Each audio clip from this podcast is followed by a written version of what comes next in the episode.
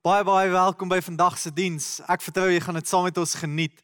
Ons begin met 'n splinter nuwe reeks en dit gaan oor die Heilige Gees. Ons gaan bietjie stil staan in die Heilige Gees en en so 'n paar interessante woorde wat ons met mekaar gaan deel oor hierdie volgende uh 3 weke of so. Ons gaan woorde deel soos die woord ruach wat beteken gees in in Hebreëus en en pneuma wat wat beteken dit vir ons? Volgende week gaan ons ook stil staan by Pinkster want volgende Sondag is Pinkster Sondag. Wat beteken dit vir ons? Hoekom vier ons dit en wat hou dit vir my en vir jou in? Maar vandag wil ek met jou 'n boodskap deel op my hart en die titel is wonderwerke in 'n tyd van krisis. Kom ons sit net so, dan sluit ons die oë. Here, dankie vir u liefde, u genade, Here, u goedheid, Here. Here, dankie vir u Heilige Gees. En Here, dankie dat dat u hom vir ons gestuur het, Here, as 'n trooster vir ons, Here, maar ook as krag vir ons, Here, en en hulp vir ons. Dankie vir u liefde en u genade. Here, dis my gebed waar ons vandag hierdie woord deel. Kom breek dit oop, Here. Kom bedien elke persoon daarmee. En Here, mag U Gees die naprediker wees. Ons bid dit in Jesus naam en almal sê amen en amen. So wonderwerke in 'n tyd van krisis. Ons gaan bietjie daaroor stil staan en daarby stil staan. Maar ek wil ek wil 'n krisis tydperk met julle deel wat plaasgevind het in 1 Konings 17. Hier was 'n hongersnood gewees. Nou die Die betekenis van 'n hongersnood sê net as volg: 'n Hongersnood is 'n wydverspreide voedseltekort wat 'n erge humanitêre krisis tot gevolg het. En in hierdie storie in 1 Konings 17 is hier 'n hongersnood, hier's 'n krisis, hier's 'n ramp. Net soos wat ons nou in 'n krisistydperk is, in 'n epidemie is. Maar so in die begin van die boodskap en in hierdie reeks van die Heilige Gees wil ek jou ook kom gerusstel. Die Here is nie bekommerd nie. Hy's nie bekommerd oor wat tans aangaan nie. Daar heers dalk bekommernis in jou hart. Kinders moet teruggaan skool toe. Wat wat gaan hulle doen? Hoe veilig is hulle? Daar heers dalk kommernis en bekommernis in jou hart oor wat gaan met jou gebeur en jou werk gebeur. Ek wil vir jou sê die Here is nie bekommerd nie. Lees saam met my hierdie storie In 1 Konings 17, hy sê die volgende: Toe die woord van die Here tot Elia gekom en gesê: Gaan na Safra toe by Sidon en gaan bly daar. Ek het 'n weduwee daar opdrag gegee om vir jou te sorg. Hy gaan toe na Safra toe en toe hy by die poort van die stad kom, was daar 'n weduwee net besig om houtjies op te tel. Hy vra toe: Gee my asseblief 'n bekertjie water om te drink. Terwyl sy dit gaan haal, roep hy agter haar aan: "Bring vir my asseblief 'n stukkie brood saam." Het, het jou seuns vir vir die maas, julle kan ehm um, vir eenself wag hiermee of, of dalk het jou man dit ook al gedoen terwyl jy op is. Uh kry sommer vir my 'n broodjie of maak sommer vir my 'n koppie tee asseblief. Hier kom Elia uh en en hy doen presies dieselfde met hierdie vrou. Hy vra vir haar 'n bietjie water en En terwyl sy besig is, sê hy vir haar: "Bring asseblief vir my 'n stukkie brood saam." Vers 12. Toe sê sy: "So seker as die Here u God leef, ek het nie meer brood nie, net 'n handvol meel in die kruik en 'n bietjie olie in die erde kan. Ek maak nou maar 'n paar houtjies bymekaar en dan gaan ek dit vir my en my seentjie iets klaar maak om te eet. Daarna moet ons maar doodgaan. Elia sê toe vir haar: Moenie bekommerd wees nie. Gaan maak dit klaar net soos jy gesê het. Maar maak eers vir my 'n roosterkoek en bring dit hier. Daarna kan jy vir jou en jou seentjie sorg. Vers 14. So sê die Here van God van Israel: Die meel in die kruik sal nie opraak nie en die olie in die kan sal nie minder word nie totdat die Here laat reën het op die land. Sy gaan maak toe soos Elia gevra het. Van toe af het hulle genoeg gehad om te eet en sy en haar gesin. Vers 16. Die meel in die kruik het nie opgeraak nie en die olie in die kan het nie minder geword nie. Soos die Here deur Elia beloof het. Hier kom Elia en gee belofte en en ek wil amper profeties vir jou sê, jou meel sal nie opraak nie en jou olie sal nie klaar word nie. Hier's 'n belofte van die Here vir ons. En ons het nodig om te glo dat die Here 'n wonderwerk in ons lewe wil kom doen. 'n Wonderwerk in 'n tyd van krisis. Hy wil 'n wonderwerk kom doen. Wat beteken wonderwerk? 'n Wonderwerk beteken die volgende: An extraordinary welcome event that is not explicable by natural or scientific laws and therefore attributed to a divine agency, an extraordinary and welcome event, 'n wonderwerk, 'n gebeurtenis wat so welkom is in ons lewe en ek glo met my hele hart dat die Here 'n wonderwerk vir jou wil kom doen. Net soos wat Paulus in Handelinge 19 en ons gaan volgende week bietjie daar stil staan in in Handelinge 19 wonderwerke kom, kom doen het, wil die Here 'n wonderwerk in jou lewe deur die Heilige Gees kom doen. En jy het nodig om ontvanklik te wees vir hierdie woord vandag.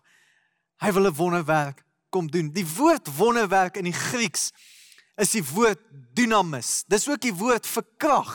Die woord krag wat in in die Nuwe Testament voorkom, die krag van die Heilige Gees is die Griekse woord dynamis en en sy sy grondslagwoord is waar ons dinamiet vandaan kom, an explosive power. So wanneer Jesus praat in Handelinge 1 en hy sê hy, hy gaan vir ons 'n helper stuur, hy gaan vir ons krag stuur, hy gaan ons help met krag, dan praat hy van hierdie woord dynamis, 'n krag van die Here. En daar's 'n krag vir my en jou beskikbaar, 'n dinamiese krag. En die krag van die Heilige Gees, dis die woord dinamis. Net so ook wonderwerke wat plaasvind in die Nuwe Testament. Die woord wat daar gebruik word is die woord dinamis. Daar's vir ons 'n bonatuurlike krag beskikbaar.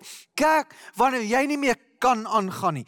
Wanneer jy nie meer lus het en die krag het om aan te gaan nie. Dis wanneer die Heilige Gees se krag jou kom dra, daardie dinamis krag en jou verder vat in hierdie lewensreis tog van jou. Ek en jy moet weet daar's vir ons bonatuurlike krag beskikbaar. Psalm 37 vers 19 sê die volgende: In tyd van nood sal hulle nie verlees staan nie. Dis jy en is ek en is ons belofte in tyd van nood sal ons nie verlees staan nie.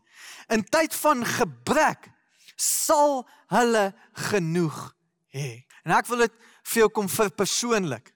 In tyd van nood sal jy nie verleë staan nie. In tyd van gebrek sal jy genoeg hê. Wat 'n belofte. Wat 'n beautiful belofte is dit nie vir my en jou nie. Die vraag is hoe kry hoe kry ek hierdie krag vrygestel in my lewe?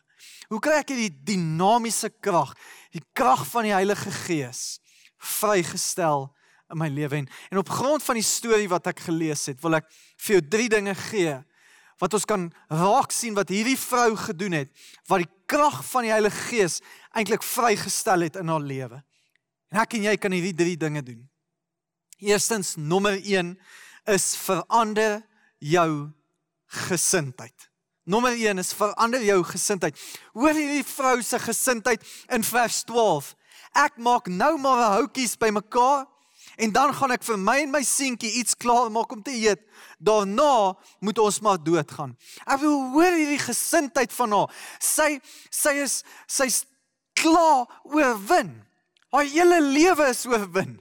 Dis asof sy net daar gaan sit en doodgaan want sy's in hongersnood. En hierdie vrou, eh, hulle is nog nie eens in 'n lang tyd van hongersnood nie. Daar's nog 'n lang tyd as jy die storie gaan lees vir hulle oë. Maar hierdie vrou se gesindheid is, ek gaan vir my broodjie maak, dan gaan ek maar doodgaan. En dit is nie hoe ons ontvanklik kan wees vir die krag van die Heilige Gees in ons lewens nie. Ek en jy het nodig om ons gesindheid te verander. Dis baie maklik in hierdie tyd waarin ons nou sit om 'n gesindheid van van 'n verloorder te hê, om om by jou huis te sit en en ek weet dit dit dit jy jy beplan dit nie altyd nie, maar dit kom vinnig op jou waar jy by die huis sit en en dan sit op jou. Jy voel depressief, jy weet nie of al hoop is nie. Maar ons kan dit nie toelaat nie. Daar's vir jou 'n dinamiese krag beskikbaar. Daar's vir jou 'n wonderwerk beskikbaar. En ek en jy moet ons gesindheid verander om toegang te hê tot hierdie wonderwerk. Ons moet toelaat dat die Heilige Gees in ons kom werk en ons kom help. Dis nie altyd maklik nie en ek weet dit, dis nie maklik om jou gesindheid altyd reg te hou nie. Dit is nie altyd maklik nie. Veral nie wanneer ons die nuus lees nie en veral nie wanneer ons te veel op sosiale media is nie. Maar ek wil vir jou sê, jy het nodig om jou gesindheid te verander. Jy kan nie net gaan lê nie. Kyk. Hier's wat die nuus doen. Die nuus gaan gaan gaan vir jou vrees injag. Daar's twee goed wat die nuus altyd doen. Eerstens, want hulle weet twee dinge verkoop. Vrees verkoop en welis verkoop. En dis die twee goed wat hulle voor jou gaan hou. Is daardie twee goed. Moenie vrees nie. Moenie ingee vir die nuus nie. Wees ingelig, maar moenie ingee vir die vrees wat hulle aan jou wil verkoop nie, want hulle weet vrees verkoop. Hier's wat jy nodig het om te doen. Hou jou hoofnuus die goeie nuus. Hou jou hoofnuus die goeie nuus. Paulus kom stel dit so. Hy sê ons moet daagliks bekeer. Beteken dit daagliks? Die woord beteken metanoia, ons gedagtes vernuwe, want ons kan vinnig in die begeertes wat die nuus probeer aan ons verkoop en die slegte nuus en die vrees wat hulle probeer aan ons verkoop in in in 'n in sak en as gaan sit en sê dit is verby. Ek gaan soos hierdie vrou doodgaan. Hou jou hoof nie die goeie nuus. Jesus Christus is vir jou en hy's nie teen jou nie. Jy moet met 'n gesindheid opstaan en vir jouself kom sê, "Maar groter is hy wat in my is as hy wat in die wêreld is." Ek ek besef dit is dalk moeilik nou en en en dit is nie maklik nie, maar jy het nodig om jou denkwyse te verander. Jy het nodig om te sê, "Ek my gesindheid verander." En daar's krag vir my en vir jou beskikbaar. Daar's 'n dinamiese krag beskikbaar. As jy as jy sekere goed verloor het in hierdie tydperk, wil ek amper vir jou kom aanmoedig en en, en dalk you need to be cruel sometimes to be kind en en vir jou te sê cut your losses. Maar moenie opgee nie. Moenie moenie gaan lê nie. Verander jou gesindheid. Dalk moet jy aanbeweeg en en en dalk sit jy hier en jy sê ja maar ek ek is nie seker wat om te doen. Wat jy nodig het om te doen is jou gesindheid te van op te staan. Dalk moet jy 'n aanlyn winkel begin wat jy al altyd gedroom het van. Begin daai aanlyn winkel. Dit gaan harde werk wees. Dit gaan jy gaan dalk die hardste werk wat jy al ooit gewerk het, maar dit is die moeite werd. En enigiets wat die moeite werd is, is die moeite daarvan werd. Maar ek en jy het nodig om ons gesindheid te verander. Ek en jy het nodig om te sê, maar ek gaan aanhou loop, ek gaan nie lê nie. Hebreërs 12 vers 12 eh, en 13 in die message vertaling sê die volgende. So don't sit around on your hands. Jy wat dalk dit verloor het. Jy wat jou inkomste dalk verloor het. Don't sit on your hands. No more dragging your feet.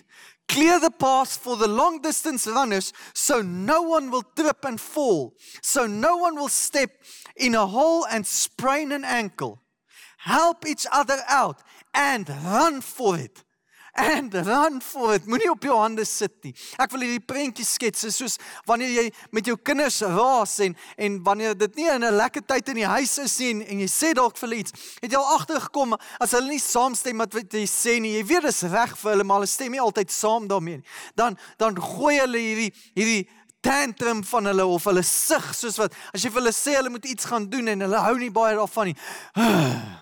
en en die skouers hang en en hulle stap en hulle wil dit nie eintlik doen nie. Ek bedoel ons ons kan nie so wees nie. Ons kan nie so aangaan nie. Tel op jou skouers want die koning van die konings leef binnekant jou. Jy het 'n krag beskikbaar binnekant jou, 'n dinamiese krag tot jou beskikking. Moenie gaan lê nie. Tel op haar gesindheid, verander die gesindheid en gesê, dit gaan my dalk kos, dit gaan my ekstra ure kos, maar ek gaan nie gaan lê nie. Selwen, ek is nou so opgewonde soos wat jy preek. Wat doen ek? Ek ek wil ek wil ek wil my gesindheid verander. Hoe, hoe kan ek dit doen? Hoor wat sê Elisa, hierdie vrou, wat het sy gedoen? Ek wil, maar hoe? Ek wil my gesindheid verander, maar hoe? Ek wil opstaan, ek wil loop, ek wil beweeg, maar hoe? Vers 13 kom Elia en hy hy sê die volgende: gaan maak dit klaar net soos wat jy gesê het, maar maak eers vir my 'n roosterkoek en bring dit hier. Hier's wat jy moet verstaan.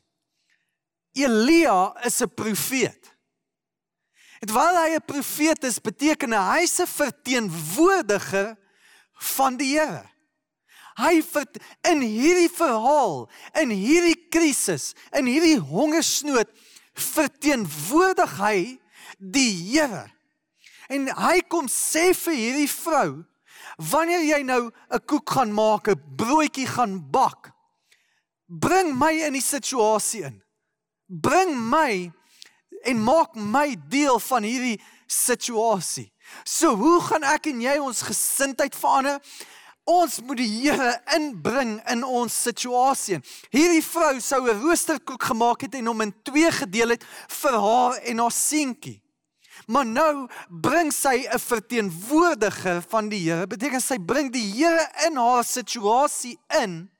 En nou sit nie meer twee helftes nie, maar nou sit derdes. So sy maak nie net vir haar, vir haar en en haar seentjie, maar vir haar, vir Jelia en haar seentjie. Ewe skielik bring sy die Here in haar situasie in.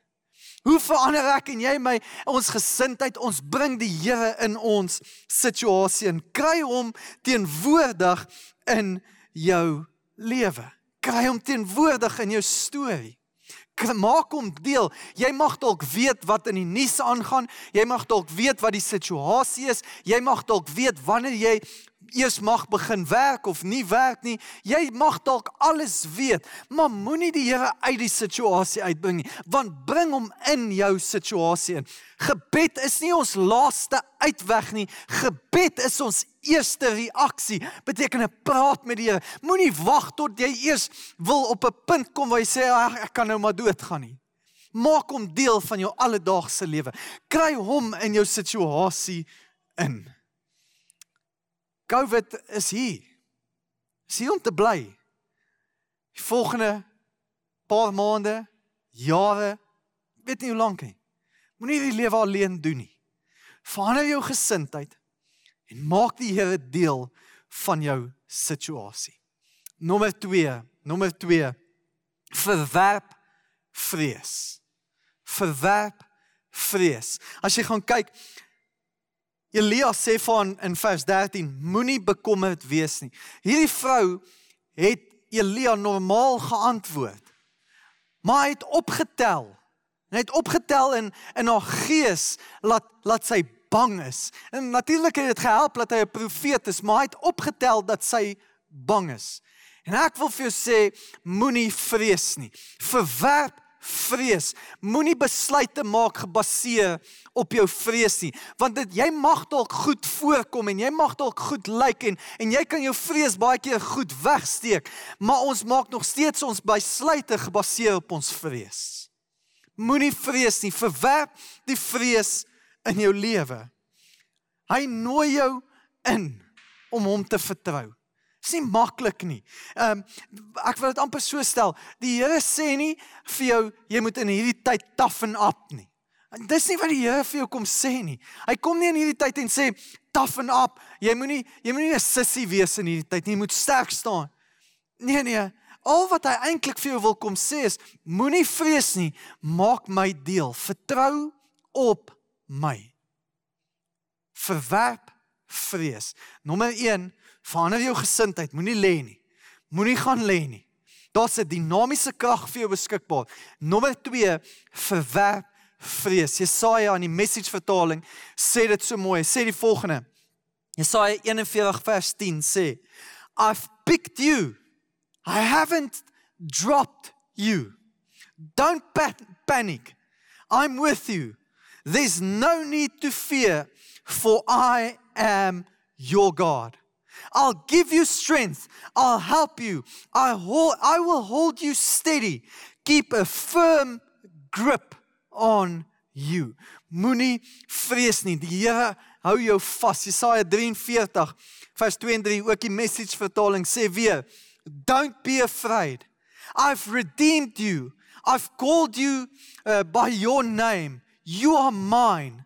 When you're in over your head, I'll be there with you. When you're in rough waters, you will not go down. When you're between a rock and a hard place, it won't be a dead end because I am God, your personal God, the Holy of Israel, your Savior. Moenie vrees nie. Dis wanneer jou kinders leer swem en hulle is nog klein, 2 jaar, 3 jaar oud en jy saam met hulle in die swembad. Hierdie vers sê net so mooi vir my, when you're in rough water, you will not go down. Wanneer jy jou kinders leer swem en en hulle is in die water. Ek weet nie van jou nie, maar dit is wanneer ek die meeste teenwoordig is en hulle my volle aandag het. Is waar ek vir hulle sê, pappa gaan jou los. Jy gaan ondergaan en jy gaan jouself weer opskiet. En as jy opkom, gaan ek jou vang. Maar gaan jou nie los nie. Ek gaan jou nie laat verdrink nie.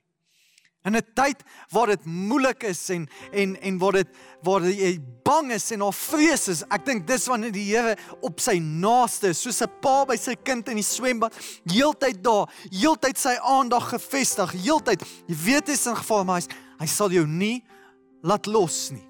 Hy sal jou nie laat verdrink nie. Moenie vrees nie. Moenie dat vrees jou kom oorneem nie. Hou aan, maar moenie vrees nie. Dan sluit ek af. Nommer 3. Hoe laat ek die Here toe? Hoe laat ek die Heilige Gees krag, hierdie dinamiese, dinamies dinamis krag in my lewe toe? Wees gehoorsaam aan die Here. Gehoorsaam die Here. Hierdie vroutkie het gekom en en haar reaksie is dat sy hom gehoorsaam het. Toe Elia gevra het, gaan gaan maak vir my ook 'n broodjie. Sy het nie eers gestry nie. Sy was gehoorsaam aan Elia. En ek en jy het nodig om gehoorsaam te wees aan die Here. Want sien, hierdie vrou se gehoorsaamheid het die wonderwerk losgemaak in haar lewe. Haar gehoorsaamheid het die wonderwerk laat gebeur in haar lewe. Hier's wat ek vir jou wil sê vandag. Jou gehoorsaamheid gaan nie noodwendig dat die krisis ophou nie. Haar gehoorsaamheid het nie die hongersnood laat ophou nie, maar haar gehoorsaamheid het haar gedra deur die hongersnood. And your obedience it will not stop this crisis, but it will sustain you through this crisis. Jou gehoorsaamheid kan jou dra deur hierdie moeilike tyd. Jesaja 1 vers 19 sê: As jy gewillig is en luister, sal jy die goeie van die land eet. Ons moet gehoorsaam wees. Ons moet luister na die Here. As jy dink aan Johannes 2, het Maria kom sê vir die dienaars, wat ook al Jesus vir hulle sê, doen dit. Hulle was gehoorsaam aan hom en daar het 'n wonderwerk plaasgevind. Daar het krag gevloei. Ek en jy het nodig om gehoorsaam te wees aan die Here. Waar afsluit met die laaste vers Johannes 14 vers 15 en 16 sê: As julle my liefhet, bewaar my gebooie en ek sal tot die Vader bid en hy sal julle 'n ander trooster gee om by julle te bly tot in ewigheid. sien wanneer ons die Here gehoorsaam, het ons toegang tot 'n bonatuurlike krag. Het ons toegang tot 'n dinamis krag, 'n dinamiese werk van die Here. Ons het toegang tot wonderwerke. Wonderwerke in tye van krisis. Daar's 'n wonderwerk vir jou, maar ek en jy het nodig om te reageer want die Heilige Gees nooi ons in. Hy wil ons innooi in sy spasie en net te sê, moenie gaan lê nie. Ek wil in jou spasie ook inkom. Die Heilige Gees wil in jou kom werk. Maar jy kan nie gaan lê nie. Verander jou gesindheid. Staan op. Verwerp vrees. Moenie bang wees nie, hy's met jou. Hy gaan jou nie laat val nie. En wees gehoorsaam. Jesus Christus het vir my en jou gesterf en ek wil jou herinner daaraan.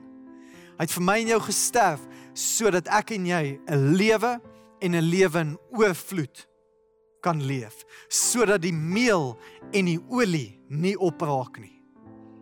Dis ons belofte. En soos wat ons nagmaal gaan vier, ek wil jou uitnooi na afloop van die diens om 11:00 gaan ons nagmaal vier saam op Zoom. En jy is welkom om in te skakel. Die link sal daar wees. Maar vir jou dalk wat nie kan inskakel nie, het ek die nagmaaltafel voorberei en ek wil jou net weer eens herinner aan die volgende. Sy liggaam is vir my en jou gebreek. Sy liggaam seer gemaak, verwoes sodat ek en jy 'n lewe in oorvloed kan hê sodat ons kan lewe. Sodat ons weet die koekmeel en die olie gaan nie opraak nie, sodat ons toegang kan hê tot 'n bonatuurlike krag en wonderwerk. En sy bloed is vir ons ge laat vloei. Sy bloed is vir ons gestort sodat ons sondes ver, vergewe kan word sodat ons weet ons is skoon gewas. Ek wil jou uitnooi. Kry jou familie. Kry jou kinders om 'n tafel en vier nagmaal saam met hulle en herinner mekaar aan die bonatuurlike krag wat tot jou beskikking is. Kom ons sluit die oë. Here, dankie vir u liefde. Dankie vir u genade, u goedheid Here, dankie vir bonatuurlike krag wat tot ons beskikking is, Here. Here, dit is my gebed, mag U kom. Mag U in een en elkeen van ons werk, Here. Here, dankie dat U ons uitnooi om deel te kan hê in hierdie krag, Here. Dankie vir wanneer ons eie krag ons nie meer verder kan vat nie, Here. Dat daar 'n bonatuurlike krag ons kom help. Ons deur hierdie tydperk kan vat, Here. Ja, dankie vir die Heilige Gees. Here ook dankie vir dit wat U aan die kruis vir ons kom doen het. Ons bid dit in Jesus naam. Amen en amen. Mag jy 'n mooi Sondag hê en 'n mooi week. Ek wil jou uitnooi om hierdie boodskap te deel. Ons het dit so maklik as moontlik gemaak vir jou om die goeie nuus met mense daar buite te deel. So al wat jy hoef te doen is die link te kopie. Dit is nooi.lewendewoord.midrand.co.za Stuur hom op WhatsApp uit. Stuur dit uit vir jou vriende en jou familie en help ons om die goeie nuus te deel. Mag jy 'n wonderlike week hê. Bless jou.